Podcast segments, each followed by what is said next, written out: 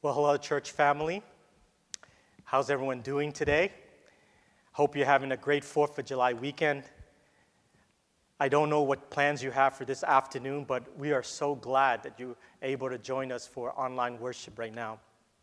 You know, the last time I preached was back in May, and quite a bit has already happened since then. One thing is for sure the pandemic isn't quite over yet.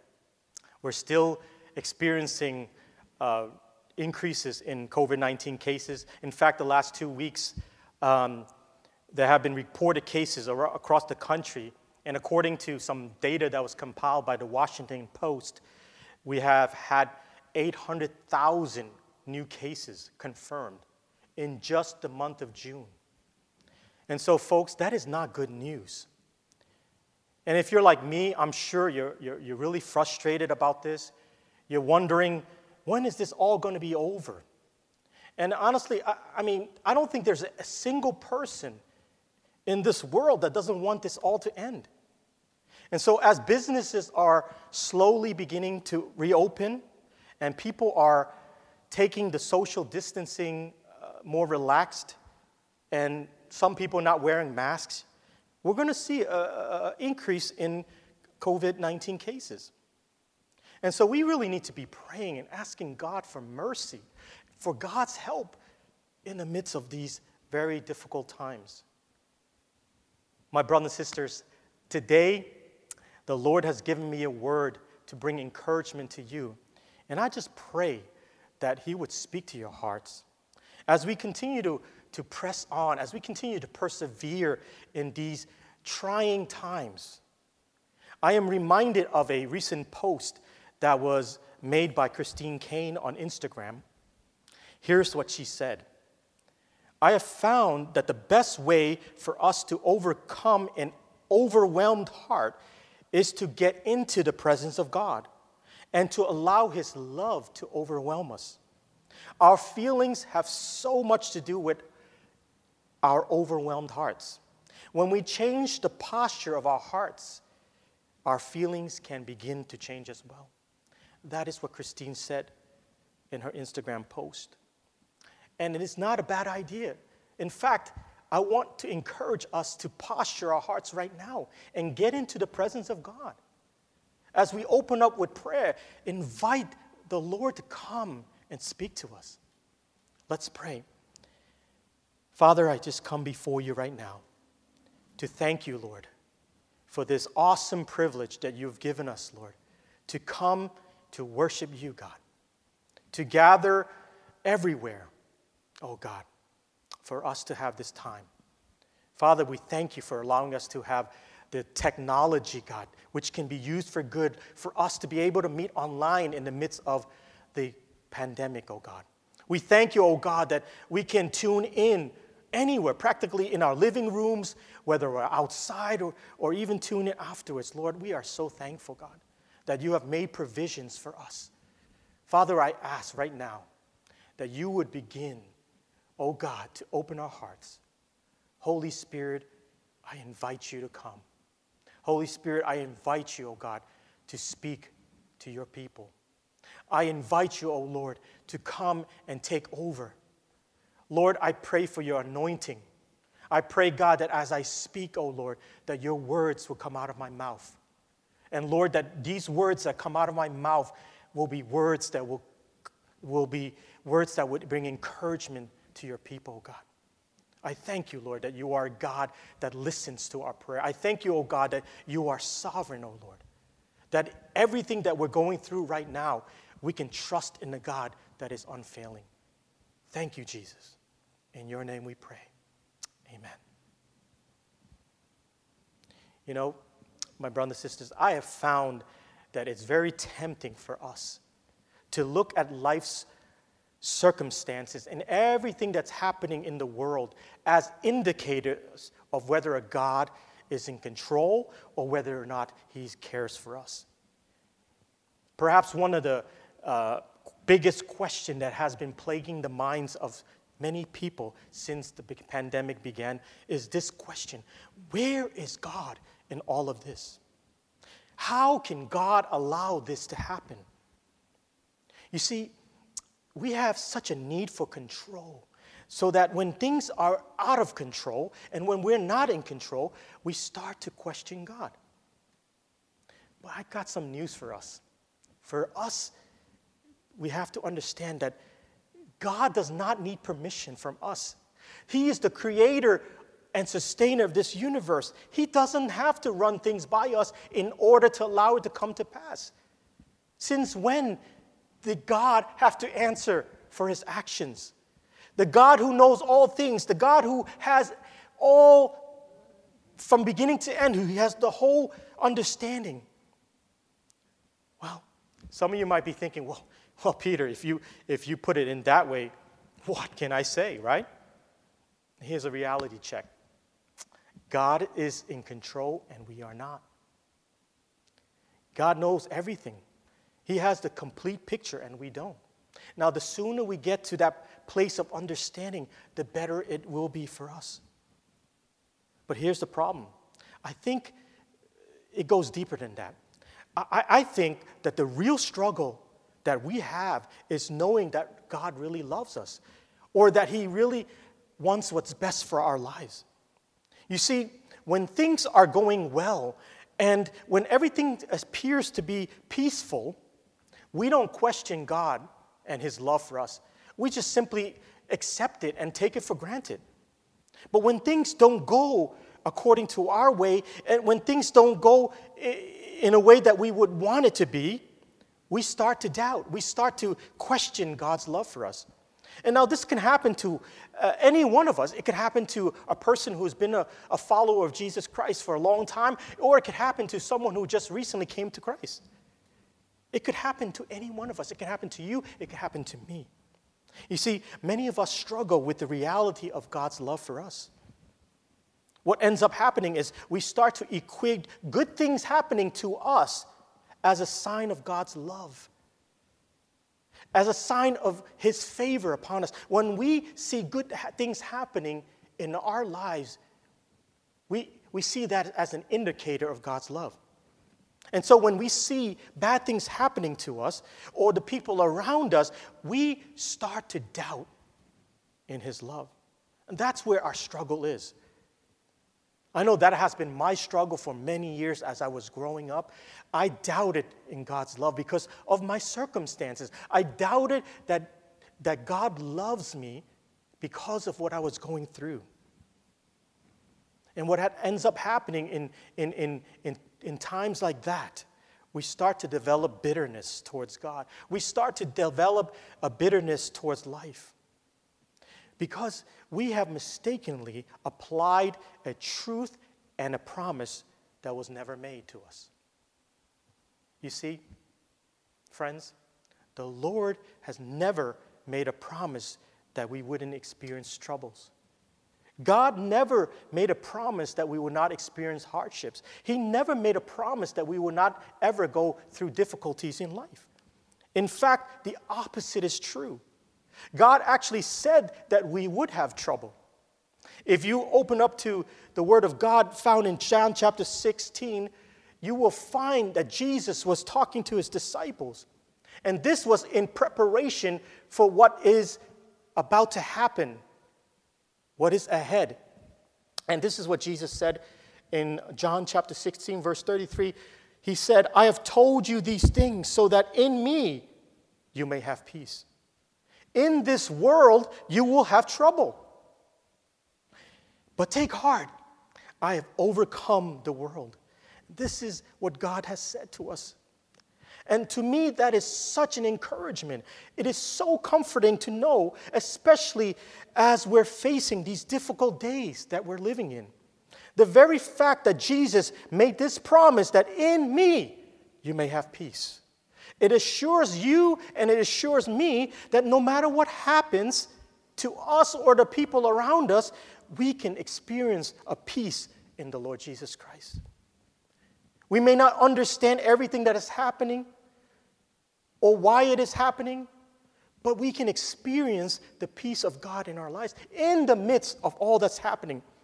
And that, that just reminds me of something that recently took place. In fact, this past week, there were two instances in which God really was at work in the lives of, of uh, people within our own church, which I find to be very encouraging. Let me share with you uh, uh, these uh, encouraging stories that I have uh, been blessed to be part of. About a week ago, uh, we met on Zoom for our Saturday family fellowship and, and, and times of, of prayer.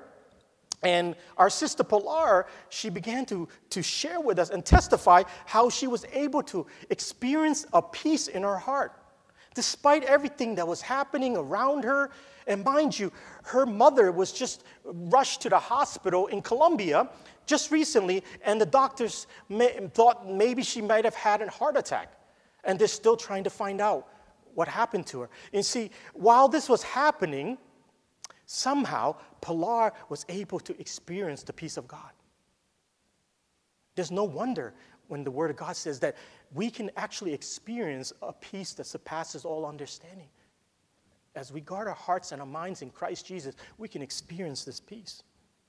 And I was so encouraged by that to know that this sister is, is experiencing God's peace in the midst of what she was facing. Here's another uh, encouragement that I, that I want to share with you, and that is uh, last Thursday, uh, about a week ago, we, uh, we uh, were invited to the family's house to pray over Jennifer. Jennifer was scheduled to have surgery on July 1st. And before we even got a chance to pray for her, we, we just simply asked a question How are you feeling? And you know what her response was? She just said, I'm excited. I think that really took us back when we were hearing her say that she's excited about the surgery. I mean, who is excited about undergoing surgery? Right? And so, so, so where does she get this kind of uh, peace in her heart to know that regardless, that God is watching over her? I think she was able to experience a peace that surpasses all understanding because she's able to connect with the Lord. And she knows that people are praying for her. You see, saints of God, we need to understand, we need to be clear about this that life circumstances do not determine God's love for us. God does, and His Word tells us that. Here's how we find in, in 1 John chapter 3, verse 9 and 10, this is what God says. This is how God showed his love among us. He sent his one and only Son into the world that we might live through him. This is love, not that we loved God, but that He loved us and sent His Son as an atoning sacrifice for us. You see, folks, this is how God showed His love to us. And perhaps a more familiar uh, verse that many people uh, recite and have memorized is, is found in John chapter 3, verse 16. It says, For God so loved the world that he gave his one and only Son, that whoever believes in him shall not perish but have eternal life. That is God showing love to the world. What's more, his love is unconditional for us. In other words, it's not something that you and I had to earn nor did we have to fulfill a predetermined set of conditions in order to receive His love. It's unconditional, it's by grace. Scripture tells us more about God's love to, to really uh, uh, uh prove to us that God's love is unconditional. We find in Romans chapter 5, verse, verse, verse 8, uh, and probably many of you guys are familiar with this verse. It says, But God demonstrates his own love for us. While we were still sinners, Christ died for us. You know, what's been happening in the world with the global pandemic and the racial tension all over the country has been really difficult for many of us. And it would be tempting for us to give in and begin to doubt that God is really in control. We would be tempted to think that God is really a loving God and allow such a thing to take place. But let me encourage you with this, my brothers and sisters. Don't give in to that temptation. The story is not over. The story is not over. Despite what you see, God continues to be at work. He continues to be in control, and He's at work in ways that we cannot even see. There are stories of redemption that has yet to be told. There are stories of, of, of God being at work that has yet to be spoken of. And the Lord is continually shining the light in places of darkness. People are more open to the gospel more now than ever before. And as Dr. Reamer said uh, in, in his Instagram post uh, a couple of months ago, uh, he said, This is a kingdom moment in the history of the church. The church is now given the opportunity, a golden opportunity, to be the light in the midst of darkness. And I want to encourage you with this, brothers and sisters.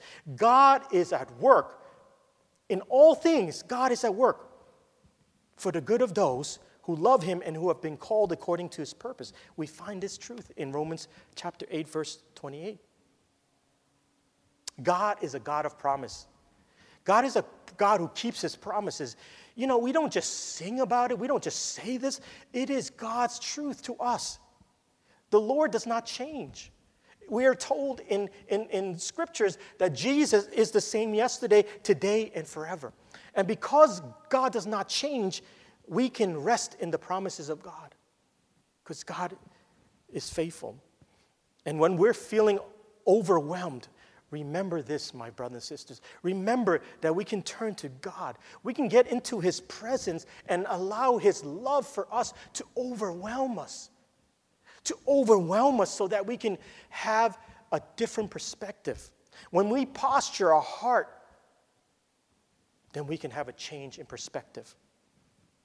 And so, what are we going to do? And, after all, hearing all of this, what can we do? I'm reminded of another quote that was posted on Instagram by Christine Caine, which I really, I think this, this really, uh, really points out uh, that God is who He says He is. Let me, let me share with you some of the thoughts that she shared. Here's what she said No promise is too hard for God to keep. Amen to that. No prayer is too difficult for God to answer. Hallelujah. No problem is too complex for God to solve. Amen. No problem is too big for God to move. No mountain, I should say. No need is too great for God to meet. And who can question God, who loved us so much that he gave his one and only Son as an atoning sacrifice for us to demonstrate his love for us, not because we deserve it, but because he has shown us unconditional love. Let me share with you uh, uh, another encouragement that uh, which the Lord was, was, was using people to encourage me. I remember during the pandemic, I would send some texts out to uh, our brother, Lieutenant James. I would, I would let him know through encouraging him by telling him that uh, we are praying for him, that we are praying for uh, his well being, that we are supporting him, and that God will continue to watch over him, his family, and, and his uh, colleagues uh, in NYPD law enforcement. And so every time I would send him a text, I would always get a reply that is very positive very encouraging. He would always reply with either something like, God will get us through this. We will overcome with the help of God. You see, when, when I hear things like this, I am reminded that God is at work, that God is able to uh, uh, uh encourage his brother in the midst of what he's facing, the challenges that he's facing in being in law enforcement today has been the hardest, probably, ever in time. And yet, he's able to say, We will get through this. We will get through this. We will overcome because God would help us. Amen. And so I share this with you because I want you to know that in the midst of all that is happening around us, God is still at work. And I want you to be aware of it so that you can tell others that God is at work. I'm telling you true stories that have been happening in which God's hands have been upon his people. And I just want to encourage you with, with these few uh, steps that we can take as we're waiting, as we're waiting on the Lord for the pandemic to end. I want to encourage you with these three points. Number one, keep your eyes on the Lord. Keep your eyes fixed on the Lord Jesus Christ. You see, life circumstances don't determine God's love for us. God's love for us is, is, is dependent on his unconditional love. He has shown it to us by sending Jesus Christ to die for our sins. Not only that, to give us hope in, and to give us eternal life in Him. That is why we need to focus on, on God's Word, His truth. We need to fix our eyes on Jesus. Number two, we need to remember that God's love for us is unchanging. We need to remember that, especially when we're going through times in which we feel very uh, uh depressed and we just don't understand why it's happening for so long. And we are in, in, in the midst of, of, of struggling. Why? Why? Remember that God loves us. Enter into his presence and allow his love to overwhelm you. Number three, continue to be in prayer. You see, my brothers and sisters, we need to be a, a people that continues to be in prayer. Because you know what? The Lord is in control. And we have a responsibility to be in prayer, to pray for God's will to be done on earth as it is in heaven. And so these three things is what God is calling his church to. Keep your eyes fixed on Jesus. Remember his love for you. And keep praying. Keep praying. Keep praying and asking God to be at work in healing our land and for him to put an end to the pandemic. Let's pray. Father, we thank you so much for your word today to us. Thank you, God, that your word of truth encourages us, Lord. Your word transforms us because, Lord, we know that you are God that loves us. We know that you are God that is in control. Father, in Jesus' name, I pray, God, for you to be at work in your people strengthen their hearts. Oh God, breathe, breathe encouragement into their lives, God. They may be feeling down right now. They may be frustrated because the t- pandemic is not over. But God, remind them of your love. Remind them of your unconditional love and overwhelm them, God, with your love so that they can take a posture and have a change in perspective, Lord.